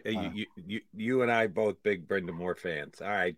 Let's put the Flyers aside. Forget the orange. We want to know about the green. Philadelphia Eagles get their season underway. I brought this up on WIP last night and got some pushback from Eagle fans. Media members, callers to WIP and the like. I'm hearing a little, it's so hard to repeat. One guy, it hasn't happened in 18 years. You had divisional winner in the NFC East winning 2 straight years. That can't be done. It can't be done. Of course it can be done, and it can be done this year by the Philadelphia Eagles. I'm not skimming back on expectations for this team. I know they got a big turnover on defense. I know they lost their 2 coordinators. I know they're playing a tougher schedule than they played last night. If the Philadelphia Eagles don't win the NFC, who's gonna? Dave Zangaro. The NFC as a whole? I mean, I think the other 2 legitimate contenders are the 49ers and the Cowboys. I think that those 3 belong at the top of the NFC. But I agree with you. I mean, the Eagles should have high expectations. Fans should have high expectations. I still think they have the best team in the conference. So I think it's just like everyone realizes that. And look, I don't buy into that they can't repeat as NFC East champions. I think that there have been some fluky things that have gone into that not being repeated in the last really 2 decades. But you look at like, can they get back to the Super Bowl? That's a little tougher. I mean, that's obviously some things have to go your way for that to happen. But there's no reason to think they can't do it. And I know that like you look back at recent Super Bowls, like the last like really 2 decades, and it's been tough for those teams that lose to get back. But look at really like the last 5 years, the teams that have lost the Super Bowl have been in the mix in the years after that. And I think the Eagles have the roster, the quarterback, and the head coach to be able to be in the mix. And once you're in the mix, I mean, anything can happen. Yep. Yeah. The turnover is pretty significant, though, Dave. And the fact that you're talking about 7 starters, 5 on defense, 5 out of 11, that's pretty significant. And then the coaching staff, first time for Nick Sirianni. Not only the coordinators, but also you think about their defensive coaching staff. They lost their 3 top coaches on the defensive side of the football. from last year's staff, there's going to be some hiccups. What I think is I'm most optimistic about the Eagles, though, is the NFC gives them a chance to deal with those hiccups. They can have them. And there's no, as you mentioned, you know, San Francisco, we don't even know who the quarterback's going to be week one. They're a great team, but they have significant issues. We know the issues Dallas has had trying to finish things. I think more than anything else, the NFC is why I'm optimistic about the Eagles more than the Eagles. Have you thought about it that way? Yeah, I mean, it's all relative because they're in the NFC. So, I do think. But what I'm saying is, I guess, if they were in the AFC, I'd say, yeah, they're not going to make it back. Yeah, in the NFC. But I also think that's a real big part of the reason they made it there last year is because the road was easier. So that's just where they are. And in a way, they're lucky to be in the NFC right now. But that's just, you know, that's their situation. You're right, though. I mean, it lines up better than if you're in the AFC and you have to deal with I don't have to go through the teams. We know the teams are really good in that conference. But, no, I mean, that's a part of it. It's the road is easier in this conference, at least right now. And the schedule, like if there are hiccups, hopefully you get those figured out before the buzzsaw comes right around the bye week, because I don't want to say they're easy games before then, but the schedule is easier in the early part of the season. So the Eagles really need to take advantage of that. Well, here's the reason why I think the Eagles go in the NFC. It was easy last year. That's how they got there. Last year, at least, Aaron Rodgers was still in the league. He was in the NFC, no longer. The Minnesota Vikings this offseason let good players walk out the door. Their running back, their pass-rushing edge guy, they win 12 games last year, and they skim back. That makes no sense to me whatsoever. The Rams trade Jalen Ramsey after winning a Super Bowl 1 year later to create cap space. Yeah, the NFC did some of this to themselves as to why I think they stepped back as a conference and the Eagles didn't. That's why they should win the NFC. All right, Dave Zangaro, I'll probably tick off the Eagles here, but I'm not asking the Eagles. I'm asking you about the Eagles.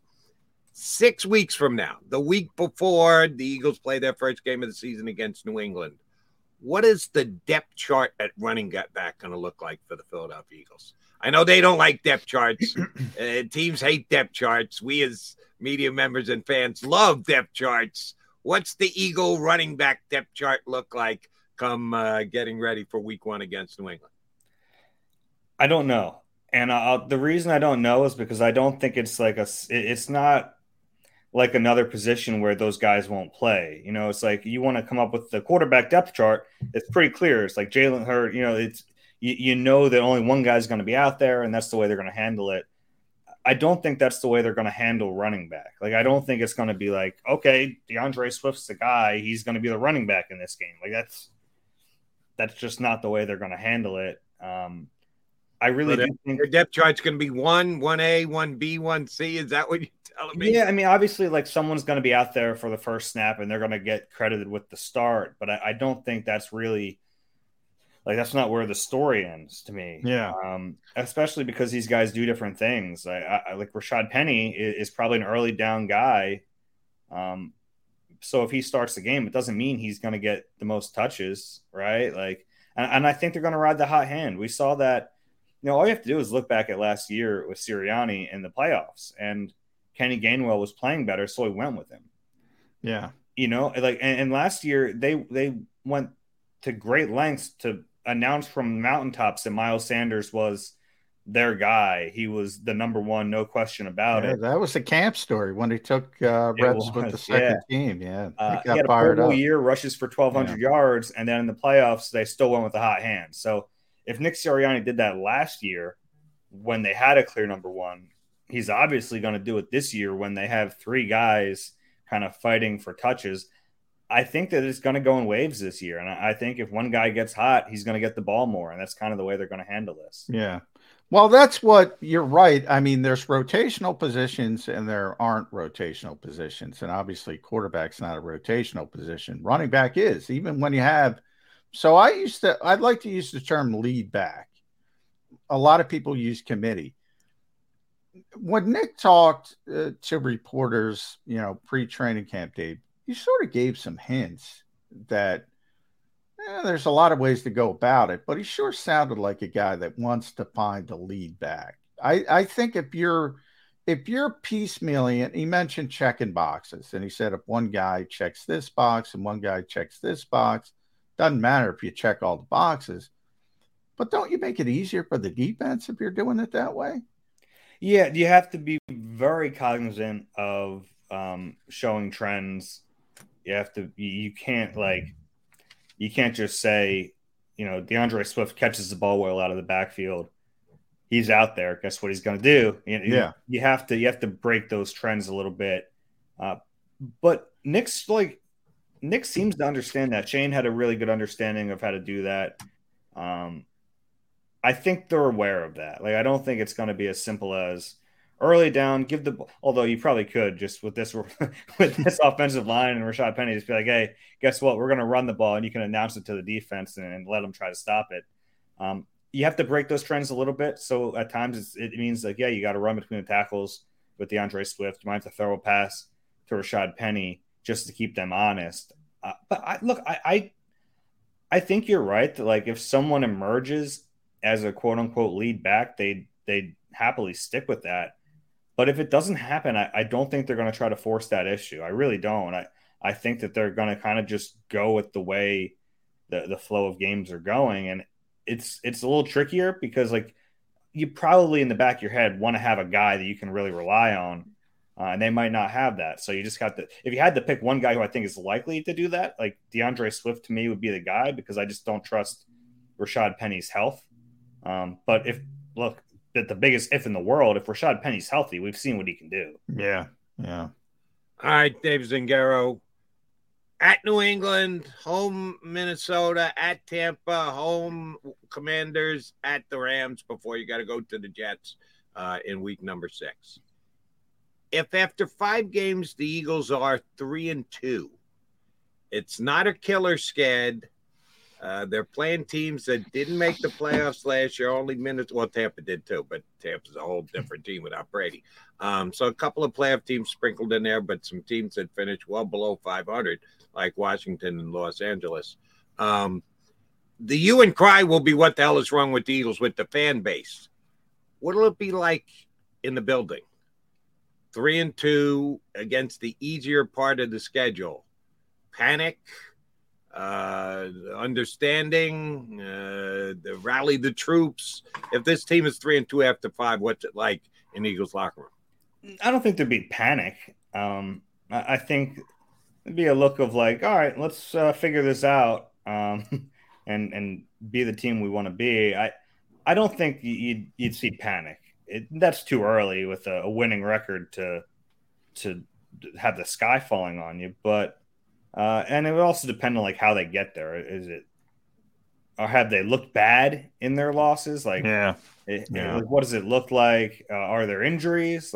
All those kind of factors would play a role in the Fair. In the vibe of the team. But I think no matter what happens, if they're 3-2, there's not going to be panic in that locker room. Especially a lot of these guys were here 2 years ago when they got off to that awful start and rallied back. So. I think they'd be okay from a morale standpoint. Let's talk about some camp battles, Dave. I guess the biggest one, the most high-profile one. It's funny to call, I guess, right guard high-profile, but with this particular team, that might be the biggest camp battle. Cam Jurgens, in theory, the leader in the clubhouse, but Nick has been pretty consistent, not wanting to hand him the job. In the past, they've wanted bigger bodies next to Jason Kelce. Tyler Steen could fit in, but Tyler Steen played strictly tackle in college. So he's changing positions, not only, coming in as a rookie, playing a position he's not as familiar with. Is that really a battle? One of the most interesting things in OTAs, and we were only there for 100 minutes. The second practice, Kelce took a maintenance day. I was surprised. They moved Cam Jurgens over the center, and obviously they're not doing team drills, so it was just individuals, but it was Cam at center and Tyler Steen at right guard. In theory, if you want to get him ready to play right guard. Wouldn't you want him to get all those right guard reps? Yeah, I wasn't surprised about that, though. I think we'll see that in training camp, too, because it's a natural way to see Steen at guard with the first team without just rotating and taking Jurgens out. Dave Brees up for you, Jody? Yeah, I think he did. All right, we got a frozen. There we go. You back, Dave? I'm back. We froze up for a little bit. Yeah, okay. You're good. I think I wasn't surprised, though, to see that kind of rotation happen. I think we'll see that in training camp, too, because Kelce's going to have his veteran days. It's kind of a natural way for them to see Steen. But what does that tell you? Because I was like, what does it tell you? It could mean they're so confident in Jurgens, they don't care. You can toggle back and forth. Or it could mean they really, really, really want to look at Tyler Steen at right guard. That's probably outside of that fence, DeLeon. Yeah, I think they do want to look at Steen. I mean, they owe it to themselves to find out what he can do. And the thing with Steen is, Jurgens is probably, if he starts at right guard, he's probably a one-year starter at right guard. Like, we don't know what Kelce's going to do. Yeah. There's a chance he'll be back again next year. But their plan is still to eventually have Jurgens at center. If Steen is better right now, you play him because he could be the long-term answer at right guard, whereas Jurgens, you're probably looking at him as like a one-year guy at that position. So if it's like a tie game, even though Jurgens has been here longer, maybe you lean Steen, but Jurgens has the advantage just because he's been in the offense. He's been in the NFL for a year, and that stuff really does matter. The fascinating part of this position is you have two guys who don't play guard fighting for the job. And then, look, you still have the backup plan. The backup plan is both of these guys can't do it, and Jack Driscoll has. Jack Driscoll. Yeah. So it's they're in. And by the way, Dennis Kelly gives you more room, gives you more rope for that. Exactly, because you can have Dennis Kelly as your pure swing tackle. Yeah. Which, look, I actually like Driscoll better inside than at tackle. I don't know where they land on that, but you have plenty of options now with Dennis Kelly in the building. All right, Dave Zangaro, I got to ask you about my favorite Philadelphia Eagle player. That would be Derek Barnett, who comes in with the fifth pass rushing slot locked up right now, if he can even get on the field. He wasn't ready, medically cleared for the off-season workouts to this point. Have you heard any whispers about is he actually going to be on the field? Some people think the Eagles are going to be able to trade him and that they can get a day 3 draft pick for him. It's going to be a cap hit either way you do it if you move on from him, whether he's traded or cut.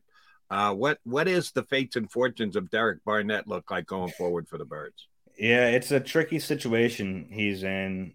Most people kind of probably forget he's even on the team because he got hurt so early last year. It was a strange decision to bring him back on a 2-year deal too, by the way. That was peculiar when there didn't seem to be much interest in him anywhere else in the league, and you sign him to a 2-year deal is different. It's for me, it's like, could they use him as the fifth pass rusher? Maybe, but I don't know if that's the role he wants. I don't know if that's the role they really want to keep him in. Because you don't want to take any snaps away from Nolan Smith going forward for Derek Barnett, who's probably not going to be here after this year. So if he can get back on the field, he was a first-round pick, and I know it was a long time ago, but when he's been healthy, he's been like a middle-of-the-road rotational defensive end in the league. I think he can probably play in a few different types of schemes. So, like, I don't think it's crazy to think that maybe you could get a conditional day 3 pick for him if you want to trade him to a team that would use him more. I think that would make some sense because the fifth guy in that rotation, barring injury, which you never know, is just not going to see the field that much. Yeah. I think it's a nice insurance policy at this point, but I think if everybody stays healthy, the best case scenario would be to move them. And there are a lot of teams that have bad pass rushers, so bad pass rushes as a whole. So I think Howie could convince them, but I'll go that route. He has this long history of August trades, Dave. Some good, some bad. Dennis Kelly back in the day for Dorial Green Beckham did not work out. Still like the swing there, though. Yeah. Yeah, I'd like to. I said Ryan Bates for Eli Harold. I'd like to swing. Ryan Bates wasn't going to make the team. He wasn't going to make the team, yeah. Yeah. Why not take a swing? It didn't work out, so I agree with you there. But I'll go 50-50, over under, Dave Zangaro. Howie making a trade during training camp. Oh, he's going to make a trade. Yeah. Yeah. He's not going to – I mean, that's what he does. I don't know how significant of one he'll make, but he'll make a trade. He doesn't go through training camps without one. But will it be with a draft pick included? Do you think the Eagles will give up a draft pick to get a guy? Because, yes, Howie does covet those draft picks and the draft equity. Are they going to have a need that they think they can fill with a guy they're trading for and give up a draft pick? We'll see. I think they're going to get to camp, especially like the one position I think we're all thinking about is linebacker. Yeah. I think you get to camp and you see what you have. I don't know if they know what they have. Right? I know what they have, Dave, and it's not good enough at linebacker. That was going to be one of my next questions, so we'll go there. I mean, for the most part, philosophy. You just said I like the swing about trades. I agree with you. I typically, and Jody knows this because, excuse me, I say it all the time. Generally, I agree with the Eagles' decision making. I've taken the devaluation linebacker, I think they're right, but I think they've taken it too far. Probably. I think they've taken it too far. I mean, for all the T.J. Edwardses and Alex Singleton and Kyzir Whites, there's been Eric Wilson and L.J. Fort and Corey Nelson. Do they forget those guys? Oh, yeah. Because this group does not look good on paper, where everything else looks pretty damn good. Yeah, it reminds me of safety last year, though, when we were like, "Is this what they're going to do? Are they going to go into to the year with what they have?" And they didn't. So we'll see. I agree with you. They've taken it about as far as you can take it at linebacker, and especially like you look at that T.J. Edwards deal. I still don't know if there was ever any. He signed that deal so quickly. Yeah. And free agency, it's a like deal. 13 minutes in, I believe. Yeah, if I were the Eagles, I would have been interested in him for that number. I said if you would have told me that number before free agency, I would have said he'll be back and they'll play Nakobe at weak side. Yeah, and they didn't. They said no, that's too steep for us. Yeah, I'm with you. I'm amazed. But I'm not amazed though, because they've said like they're not even trying to hide their devaluation. It seems like that they used their one resource at linebacker, the 83rd pick last year on Nakobe, and they're like, we'll piece it together after that. In hindsight, and we've talked about this before, I think, I still don't understand why we didn't see Nakobe at all last year. 34 reps, that's another thing. I mean, I don't understand why Gannon couldn't have found a role for him. Now he's not even here anymore, so you can't question him about it, but like, man, they're like no three linebacker packages, none, just nothing. No way to get him on the field for Kyzir White when Kyzir was struggling. No. That was surprising to me because the franchise clearly likes him enough to say, well, now he's a starter in year two, but the franchise didn't like him enough to say, hey, get him on the field a little bit in year one. There was a disconnect there, obviously, but well, that's one of those where I think if it were Howie, I think Howie would say, "Yeah, let's get this guy on the field." But the coaching staff is like, "Hey, we're winning. We're not taking guys off the field," which I get both sides of that equation. Yeah, but here's where I would give Howie latitude to actually stick his nose in.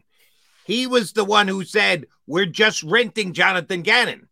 That it's a foregone conclusion that Jonathan Gannon is going to leave here. He's not going to spend the next decade with the Eagles. Well, when you have that kind of individual who's looking at only today, not worrying about down the road tomorrow, I think you're allowed to go, are we seeing the whole picture here? Can we get him some snaps in a game where you're up by two touchdowns in the fourth quarter? Yeah, but if you're saying that. But if there's a moment where Howie starts calling into the coaching, don't tell me you wouldn't be the first one. Like, Jonathan Howie's staying his lane here. Yeah, Yeah. Well, Jonathan got that question. Stays straight in the restricted lane. I'm telling you, I'd be okay with it. Would not be second guessing. I think I asked Gannon the question. Remember when he misspoke about Gannon about Howie being involved with game planning, and that set off a little bit of a firestorm. Oh yeah, he just misspoke, but yeah, you got to be careful with that stuff. But I get it from Howie's perspective. The coaching staff stuff, they're trying to win a Super Bowl. Those guys, the problem is they all stayed healthy. And that's my biggest question with Nakobe Dean. And I mentioned this earlier in the show, Dave, so I'll ask you as well. Those guys played 20 games at linebacker. And TJ, as you know, remade his body. By the end, he's, 240, he's rock solid. He's ready. He's got the armor to play 20 games. Nakobe Dean is undersized, Dave. I don't care what they list him on the roster sheet. He ain't T.J. Edwards from a size perspective. The game has changed, but you take linebackers like running back for a lot of reasons. Devaluation. They also take a lot of punishment if you're playing linebacker, if you're playing running back. If they got to go 20 games again, you think you're going to see that durability with Nakobe Dean? Yeah, I don't know. And that's where it gets a little concerning when you look at the depth chart there, because, your starters right now will be Nakobe Dean and Nicholas Morrow. You have Christian Ellis. Also undersized, yeah. Yeah, who are both undersized. Christian Ellis a little bigger, even though, you're right, I wouldn't read too much into the heights and weights on the, on the roster. Ellis is a bigger guy. But, their depth is not great. You have Sean Bradley and Davion Taylor. Yeah, as the other linebackers, maybe Kyron Johnson, who's switching positions, Ben Van Sumeren, who has 2 years of experience playing linebacker in college. There's not a lot there. So, even if you think their starters are going to be okay, they don't have enough at linebacker. All right, I'm not going to hold you to the exact quote, but you got to give us a general idea here, Dave Zangaro. The coach has been pretty good with coming up with T-shirt moments, slogan type moments, things that we remember back to him saying. Any chance of getting one tomorrow? With Peterson after the Super Bowl, we had the new norm, and we found out that was kind of a tough norm to keep with the guys going down on the offensive line, injuries and the like the year after they won it all. Is Nick going to have a line or a message tomorrow as to how they're starting 2023 after 2022? No, I think it's going to be a very focused Nick on what's in front of him. I don't think we're going to get introspective Nick tomorrow. I think it's going to be, this is what we're looking at practice today. He'll answer the questions and he'll go about his day. I don't think there's going to be some big, overarching message from Sirianni. He's going to say we're going to put in a hell of a 50 minutes. Is that going to be the core? Just checking. At D Zangaro NBC asked, follow Dave on X, not Twitter, X, whatever the hell it's called. So follow him there. NBC Sports Philadelphia does a tremendous job. Real quick, because the fans want it. I don't think they're getting it. Philosophy scheme wise, how much difference defensively are we getting from Jonathan Gannon to Sean Desai? Scheme-wise, not a ton difference. Philosophy, maybe a little bit different. Situationally, because he blitzes less than Gannon. Yeah, it's not about blitzing. I think, he's not going to blitz a ton. No.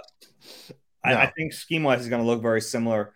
Philosophically, a little bit different. I think there will be moments of aggression, not necessarily blitzing. I think we'll see some bait and switch in the secondary a little bit more, so they it'll look more aggressive. But it's not going to be a completely different defense. Yeah, I think it's going to be very similar. And if they're not blitzing, he could go from fan favorite because he's replacing Jonathan Gannon to as big a heel as Gannon was real fast. Yeah. The problem for him is he don't get as many sacks as they usually get. Well, by the way, if you're getting 70 sacks and you're blitzing, you're an idiot.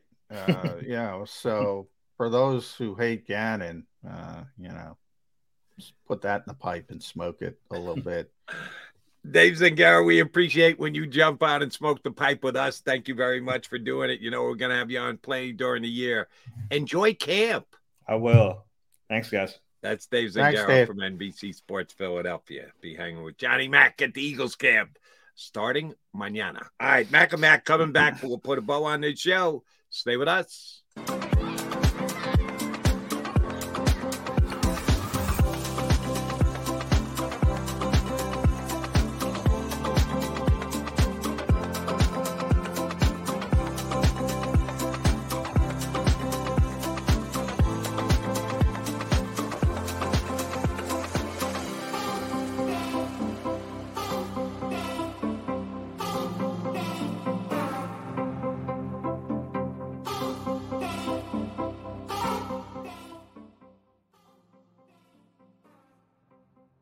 Down the shore, have a ball once more.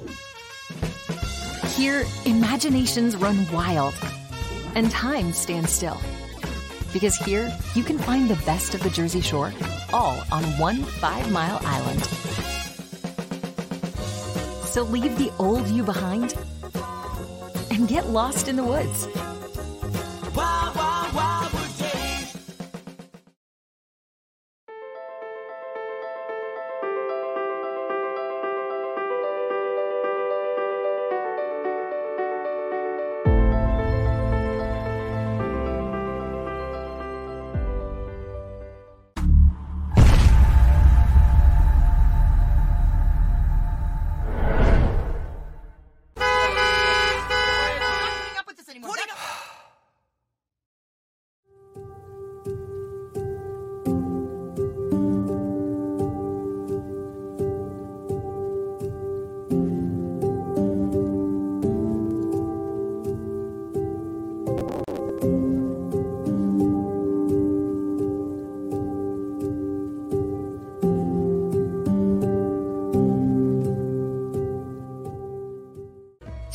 Save at Southeastern PA and Delaware with Colony Pools this football season, and let the experts close your pool with a custom Merlin safety cover in green for the birds. And if you join our Winter Watch team, we'll give you another 20% off, and Colony Pools will handle it all.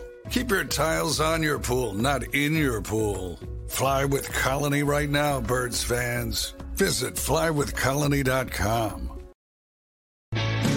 Hi everybody, my name's Jason Lombardi. I'm an inspector at DryTech. At DryTech we offer three major services, the first one being basement waterproofing, the second service we offer is foundation and structural repairs, and then the third service that we offer is mold remediation. If you feel you are having a waterproofing issue, give DryTech a call or check us out online.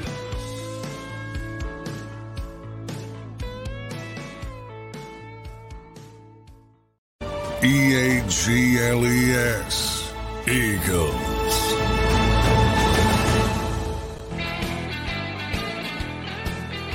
All right, you got Mac and Mac here. Take a snapshot of a screen grab, whatever the hell you want to call it, because you will not see this tomorrow. John McMullen will be heading down to South Philadelphia. You're out for the entire show because do you have to take a COVID test? We remember no COVID tests for you guys. No, the NFL, if you remember, declared the pandemic over, and the United States followed suit shortly thereafter. They did. They kind of ruled the roost on that one. Yeah. So, but you do got to go down and get your pass and everything straightened away for the year. So Sirianni's going to talk before practice starts? Yes, before. Maybe, not official. Maybe Howie Roseman will join him. That's been typical in years past, the first 2 years of the Sirianni regime. So you'll have that comedy routine. They're like two giggling schoolgirls up there when they're together. So we'll see if that shakes out, but to be determined. It would be much more productive if they had them up there separately. But Howie going down the Chuckle Hut route, attempting humor. He'll have some falling flat on his face at some point. It's a good thing he's very good at his job, because the backup gig as a comedian is not going to be working out for Howie. And then you will be back on Thursday. Friday's practice. Is that going to be a shorty day with you? You're going to hang with me for a while and then exit? That is going to be a shorty day, which I gotta now complicating things. Sean Desai, when it's his day to speak, and I think that might be Friday, but I have to double check. He's going to speak earlier. So I'm probably going to be a half hour than Sirianni. Yeah. They're going to go Desai into Sirianni on Friday? I'm told he likes – no. It's separate days. The head coach speaks one day, then the defensive coordinator, offensive coordinator, eventually special teams coordinator. But when Nick speaks, day one's a little bit different because, again, it's probably going to be Howie up there. This is too inside baseball, but it's longer. On a typical practice day, Nick talks at 9:40. Sean is going to talk at 9:20-ish because he likes to be on the field sooner. He knows. Hey, he knows branding. That's what I said about Sean Desai. He knows how to send out the right signals to the fan base. All right, we shall see. Just one last quick question before we go, and you'll report back with how things are being done this year as compared to previous years. Does Sirianni blow a whistle? How do they signify the beginning of a practice? There's really no, you stretch and then you get, then they say, let's go. They get to there. So from the time whoever yells, let's go, screams, let's go. How long? It's very structured. You're talking about 10 minutes of stretching, 10, 15. No. You're not understanding my question. From the time length of practice. Length of practice. Well, I'm not going to call it practice. Length of workout. 50 minutes. Think of activities. 50 minutes. 50, under an hour. Yeah. You know, on Friday, it's supposed to be 97 degrees. 45. Yeah. Now, they might, that's another thing. Last year, when on really hot days, they moved practice up an hour. So all these moving parts, but we'll see how things shake out. And sure enough, the one day I was at camp doing a show with the camera on WIP, it was a hot one. So, Johnny Mac, stay dry, have the hat ready, stay hydrated, because I know on Friday it's going to be hot. Tomorrow with no J Mac, tune in to find out who will be hosting with me. I can't tell you. Oh, did you get Gil locked in for me? Gil's your guy. No, but I will. I will as soon as I get off. Okay. I don't like to text people too early in the morning. We're hoping Mikey Gill does his usual Wednesday spot early, and then a little later on, Rob Motti from the Associated Press is going to jump in with us tomorrow to carry the load with Johnny Mack. Nice. I'm going to miss Motti. I love Motti. Sorry, you don't get Motti. You got to go to work this week, so you miss Motti. Partner, like I said, stay hydrated, stay dry. We will talk again on Thursday if that works for you. Let's do it, Jody. Birds 365, however, will be back in 2 and 2. You've been listening to Birds 365, the destination for the passionate Eagles football fan who bleeds green. If it's Eagles football, we're talking about it. Debate, inside the locker room, and guests that are some of the greatest football minds from around the region. We hope you enjoyed the show. We know we had a blast. Make sure to like, comment, and subscribe. And we'll be back soon. But in the meantime, hook up with us on social media at Jacob Sports. See you next time on Birds 365. Save big on your Memorial Day barbecue, all in the Kroger app. Get 3-pound rolls of juicy 80% lean ground beef for $3.49 a pound with a digital coupon. Then get select varieties of flavorful Powerade, Body Armor Super Drink, or Arizona tea for 77 cents each, all with your card. Shop these deals at your local Kroger today, or tap the screen now to download the Kroger app to save big today. Kroger, fresh for everyone. Prices and product availability subject to change. Restrictions apply. See site for details.